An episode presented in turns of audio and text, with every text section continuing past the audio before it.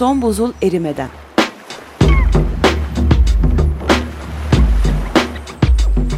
Küresel iklim değişikliğinin bilimsel gerçekleri üzerine.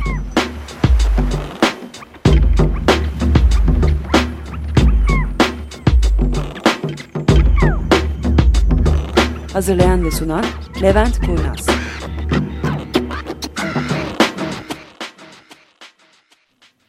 Herkese merhabalar. Bu ikinci programımız oluyor. Ben kendi öğrencilerime güvenerek bir program planlıyordum. Ve bu programları 4-5 kişi falan yapıyor olmamız gerekiyordu. İkinci programda herkes sattı beni. Kendi başımayım. Ben Levent Kurnaz. Öncelikle hoş geldiniz programa. Ondan sonra iki tane ufak duyuru yap, yapmaya çalışacağım. Birincisi geçen sefer söz vermiştik bir Twitter adresi yaratmak açısından. Ee, bir tane Twitter adresi yarattık. Çok ilginç bir şekilde Twitter adresinde e, bir tane tweet göndermedim. Hiç kimseyi takip etmedim. Hiç kimse beni takip etmedi ve Twitter adresi bloklandı. Niye bloklandıysa bilmiyorum. Dolayısıyla onu bir dahaki sefere saklıyoruz. Şu anda e, programda cevaplanmak üzere herhangi bir soru sormak isterseniz benim kendi Twitter adresimden ulaşabilirsiniz Levent Kurnaz birleşik olarak. Bir de bir adet Facebook sayfamız var. Oradan da takip edebilirsiniz ya da oradan soru da soruyor olabilirsiniz. Son buzul erimeden diye. Elimizden geldiğince sorduğunuz her şeye cevap vermeye çalışacağız program içerisinde. Bugün e, iki tane ana konumuz var. Bunlardan bir tanesi biliyorsunuz e, Filipinler çok ciddi ağır bir tayfunla baş etmeye çalışıyor. Bu iki tane problem var burada anlatmamız gereken. Birincisi ilginç bir şekilde geçen sene New York'u vuran Sandy kasırgasından sonra Atlantik Okyanusu'nda bu sene ciddi bir kasırga görülmedi. Hatta yani neredeyse hiçbir etkinlik görülmedi bu anlamda. Yalnız buna karşılık Pasifik inanılmaz derecede hareketli ve neredeyse tarihin en büyük tayfunu Filipinleri vurdu bu hafta içerisinde, hafta sonu ve hafta içerisinde. Ve bazı şehirlerin tamamen ortadan kalktığı ve ölü sayısının 10 binin çok çok üstüne çıktığı söyleniyor. Durum o derece kötü ki daha yani kaç kişinin öldüğünü tahmin etmek ya da bulmak çok çok zor bir noktada.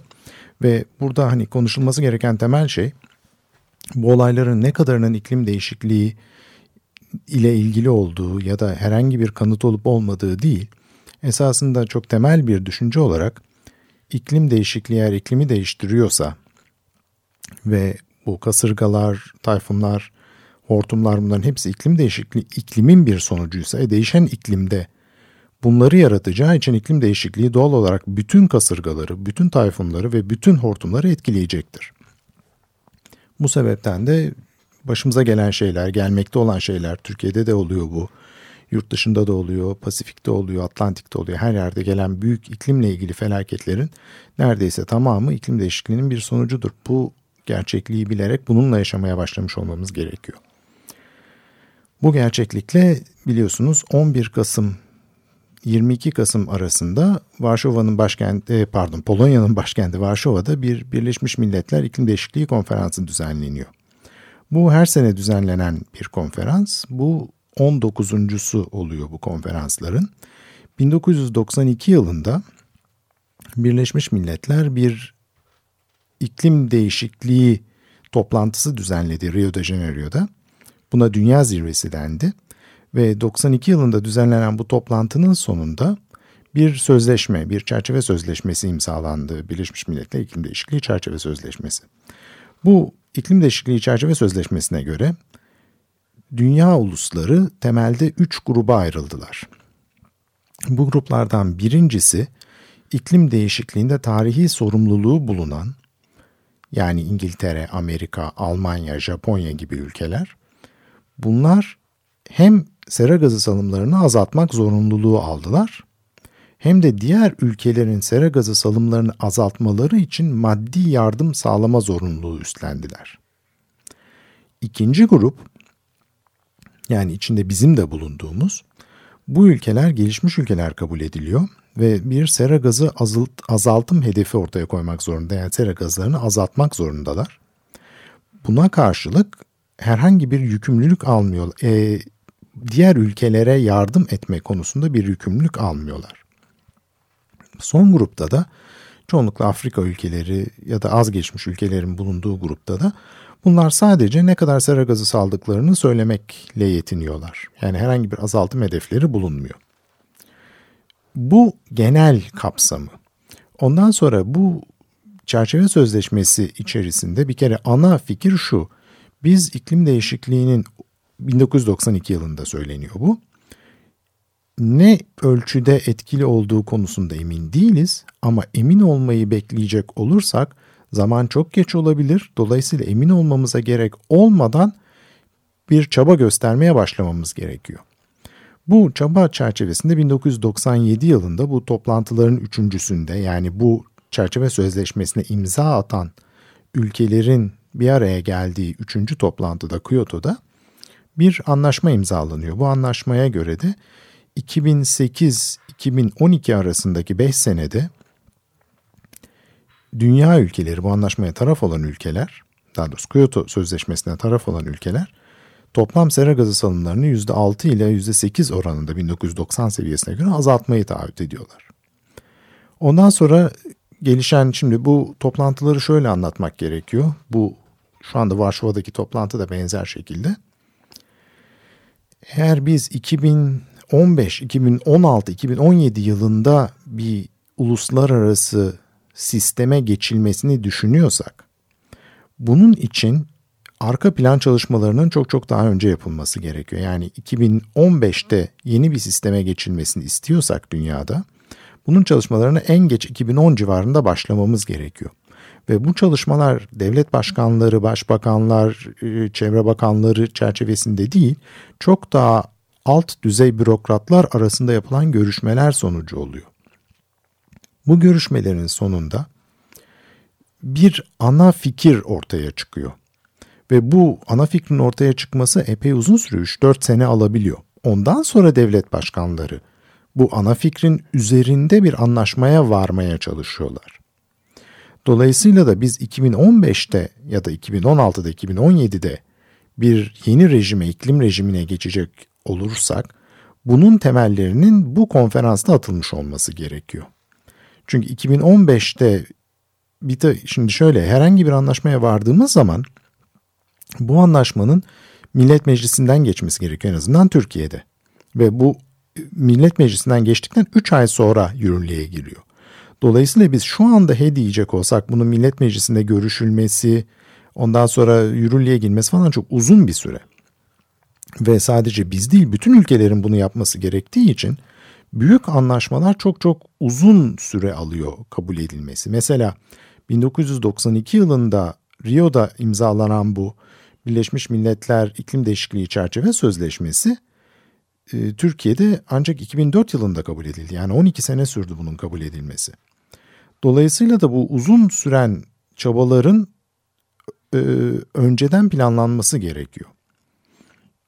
Mesela 2008'de yürürlüğe girecek olan, girmiş olan Kyoto'nun çabası 1997'de sonuçlandı. Yani anlaşma 1997 yılında imzalandı. Bunların hepsini anlatmamın arkasındaki sebep şu.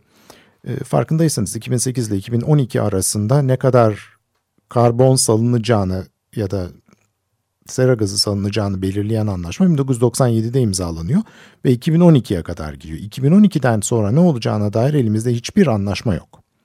Ve bu anlaşmanın esasında e, en geç 2009'da tamamlanmış olması gerekiyordu Kopenhag'daki bu çerçeve sözleşmesi zirvesinde.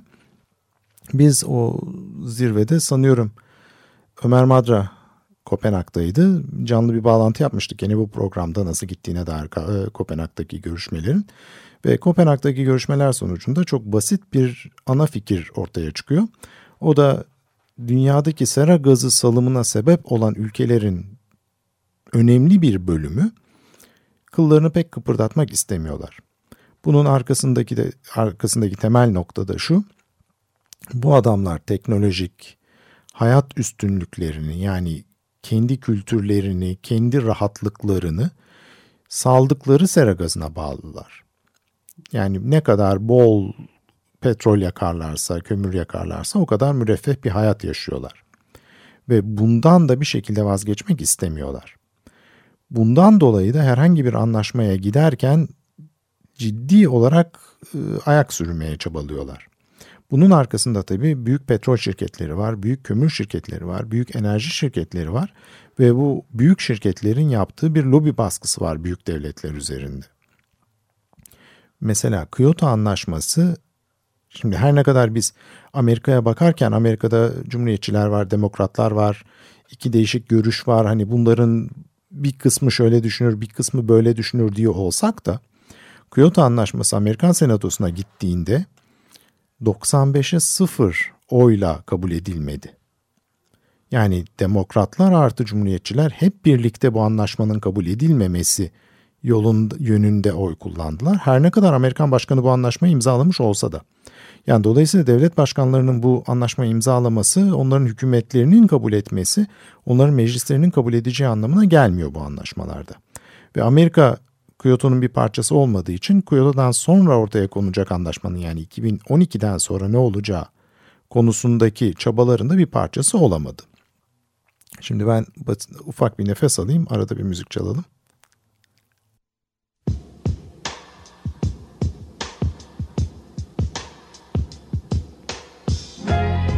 You ever want something that you know you shouldn't have? The more you know you shouldn't have it, the more you want it. And then one day, you get it. It's so good to you.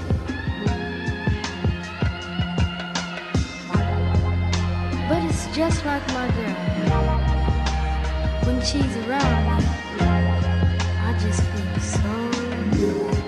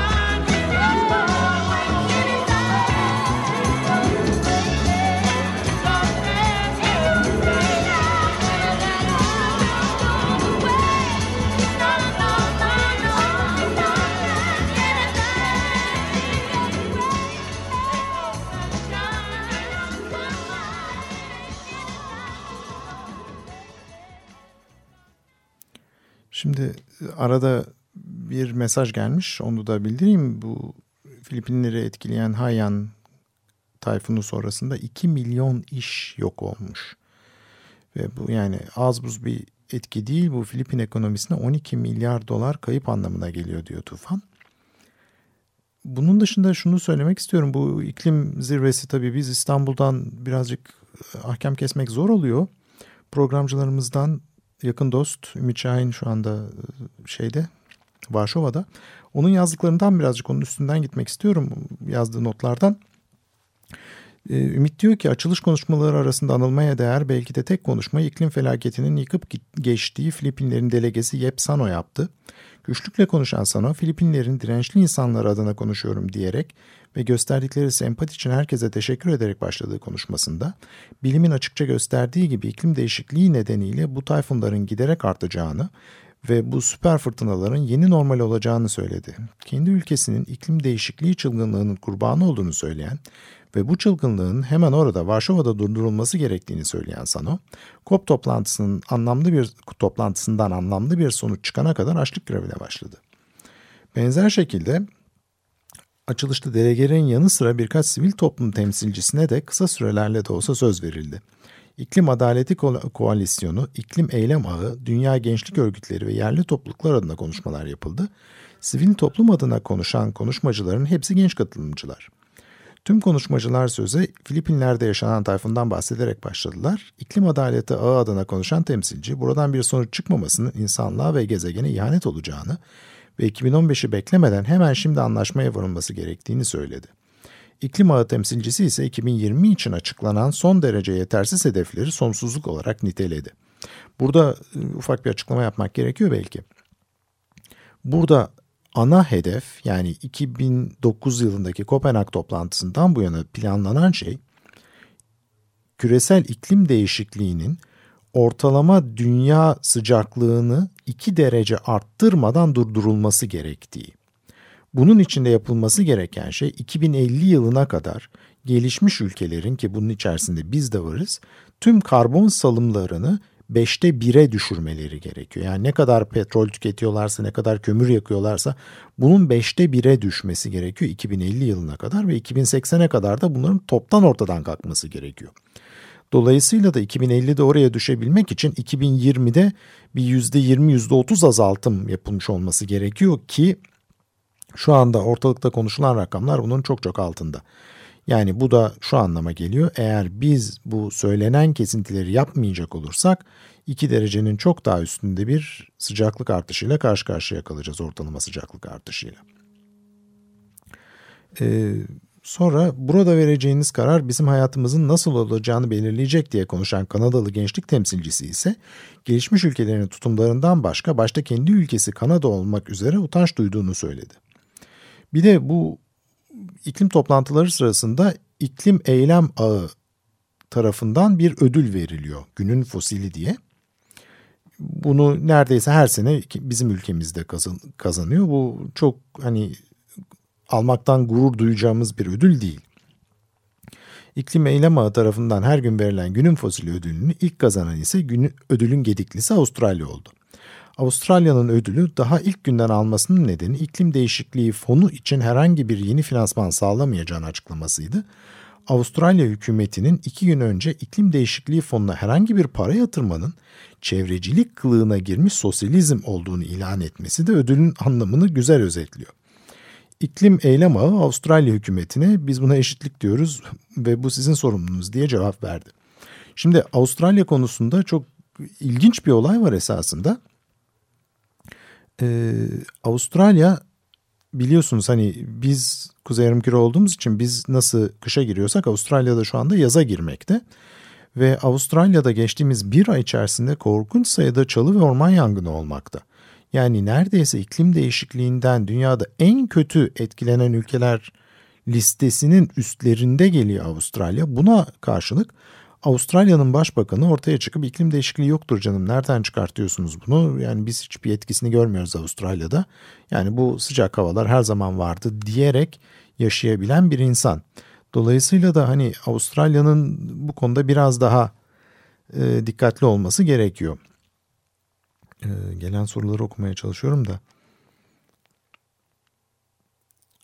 Ağustos, okyanuslar arasındaki tayfun görülme farklılaşması ile ilgili bilimsel bir açıklama var mıdır? Ee, şimdi şöyle herhangi bir okyanusta hangi noktada hangi fırtınanın görüleceği esasında daha önceden tahmin edilebilecek bir konu değil. Yalnız büyük okyanus akıntıları var ve bizim hani normalde de duyduğumuz çok ismini duyduğumuz El Niño diye bir kavram var. Bu e, Pasifik Okyanusu'nun sularının belirli zamanlarda ısınıp soğuması tabii bunun ısınıp soğuması Atlantik Okyanusu'na da etki ediyor. Ve ikisi de aynı anda ısınıp ikisi de aynı anda soğumuyor. Şimdi eğer ben bunu tahmin edecek olursam biz şu anda daha hafif bir e, La Nina zamanındayız. Yani buradaki suların çok fazla ısınmadığı yani Pasifik Okyanusu'nun bat, doğu kesiminde suların çok ısınmadığı buna karşılık batı kesiminde de sıcak olduğu bir zamandayız. Dolayısıyla da Filipinler'de bu fırtınanın görünüyor olması gayet doğal. Ama ona karşılık Atlantik suları da benzer şekilde çok fazla sıcak değil. Bu da Atlantik'te çok büyük fırtınaların olmayıp Pasifik'te büyük fırtınalar olmasına sebep oluyor. Şimdi bir soru daha. Hocam Türkiye'de iklim değişikliği kaynaklı yeni normaller var mıdır? Ben bunu çok anlamadım ama bu şu an, anlama geliyor. En azından ben pek çok programda bunu söylemeye çalışıyorum. Yazdıklarımda da yazmaya çalışıyorum. Ben küçükken ben İstanbul'da büyüdüm. Annem 30 derece olacağı zaman dışarısı sokağa çıkma bu, bugün derdi. Ve bir yaz 30 derece ve üstüne çıkan günlerin sayısı 3'tü 5'ti daha fazla olmazdı. Ama şu anda İstanbul'da işte pek çoğunuz yaşıyorsunuz. Ortalama sıcaklıklar bile 30 derecenin üstünde oluyor bütün yaz boyunca. 30 derecenin altına inen gün sayısı çok az. Dolayısıyla bizim yaşadığımız her şey esasında şu anda yeni normal. Yani bizim gördüğümüz bütün sıcaklıklar yeni normal, yağışsızlık yeni normal. Mesela şu anda Kasım ayını ortalıyoruz yaklaşık olarak. Ciddi bir yağış yok İstanbul'da. Hani bugün ortalıkta ben dolaşırken kısa kollu tişörtlerle dolaşan pek çok insan vardı. Tabii hani kazaklar, pant, paltolar olanlar da vardı. Çünkü ne olacağı belli olmaz bugün diyerek. Ama ona karşılık tişörtle dolaşan bir sürü insan da vardı sokakta. İşte bu yeni normal olmaya başlıyor. Bakın Kasım ayını ortaladık. İnsanlar tişörtle dolaşıyorlar dışarıda. Ve e, benim telefonuma gelen mesaj bugün biliyorsunuz havayı koklayan adam sağ olsun. Ayın 20'sinden önce 20 derecenin pardon 25'inden önce 20 derecenin üstünü beklemiyoruz diyor. Bu şu demek Kasım ayının 25'inden sonra sıcaklık 20 derecenin üstüne çıkabiliyor. Ve bu az buz bir şey değil yani işte yeni normal bu. Eskiden bu sıcaklıkları görmezdik. Eskiden e, hortumlar sadece Akdeniz bölgesinin kıyı kesimlerinde olurdu. Şimdi Antep'te, Maraş'ta, Elazığ'da hortum görülmeye başlanıyor. Ayamama Deresi'ni sel basıyor. Bunlar yeni normaller ve bu yeni normallere de bizim artık hazırlıklı olmamız ve bunlarla beraber yaşıyor olmamız gerekiyor. Şimdi e, en son tekrar ben iklim var mı Twitter'dan başka gelen bir şey? Yok sanıyorum. E, ve bunun dışında bu yeni şimdi iki hafta sonra program yapacağız ve o iki haftaya kadar bu Varşova görüşmeleri nasıl olsa sonuçlanacak. Bir şey bekliyor muyuz? Bir şey beklemiyoruz. Ama bir tane ana fikri var bunun arkasında. Bizim elimizde bütün dünyanın teknolojisini çok rahat bir şekilde değiştirme imkanı var. Yani iklim değişikliğini insanlar istedikleri anda değiştirebilirler. Bu çok zor bir şey değil. Teknolojik olarak zor değil, maddi olarak zor değil. Çünkü bazı şeyler var ki bu insanlara hem para kazandırıyor hem iklim değişikliğini engelliyor. Bu tür teknolojiler bizim elimizde var. Ama burada eksik olan şey politik bir e, ısrar. Yani bu iklim değişikliğinin durdurulması için arka planda devletlerin insanlara imkan tanıması gerekiyor. Bu da yapılabilir mi? Yapılır ama bizim yaptığımız tercihler bunu belirleyecek ileriki günlerde. Ee, çok teşekkürler. Gelecek hafta tekrar görüşmek üzere.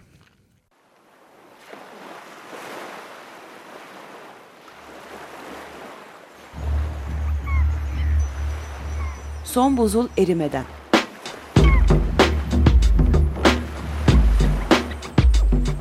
Küresel iklim değişikliğinin bilimsel gerçekleri üzerine.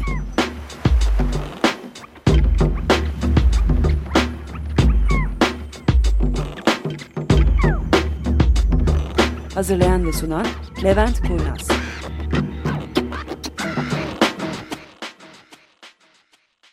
Açık Radyo program destekçisi olun.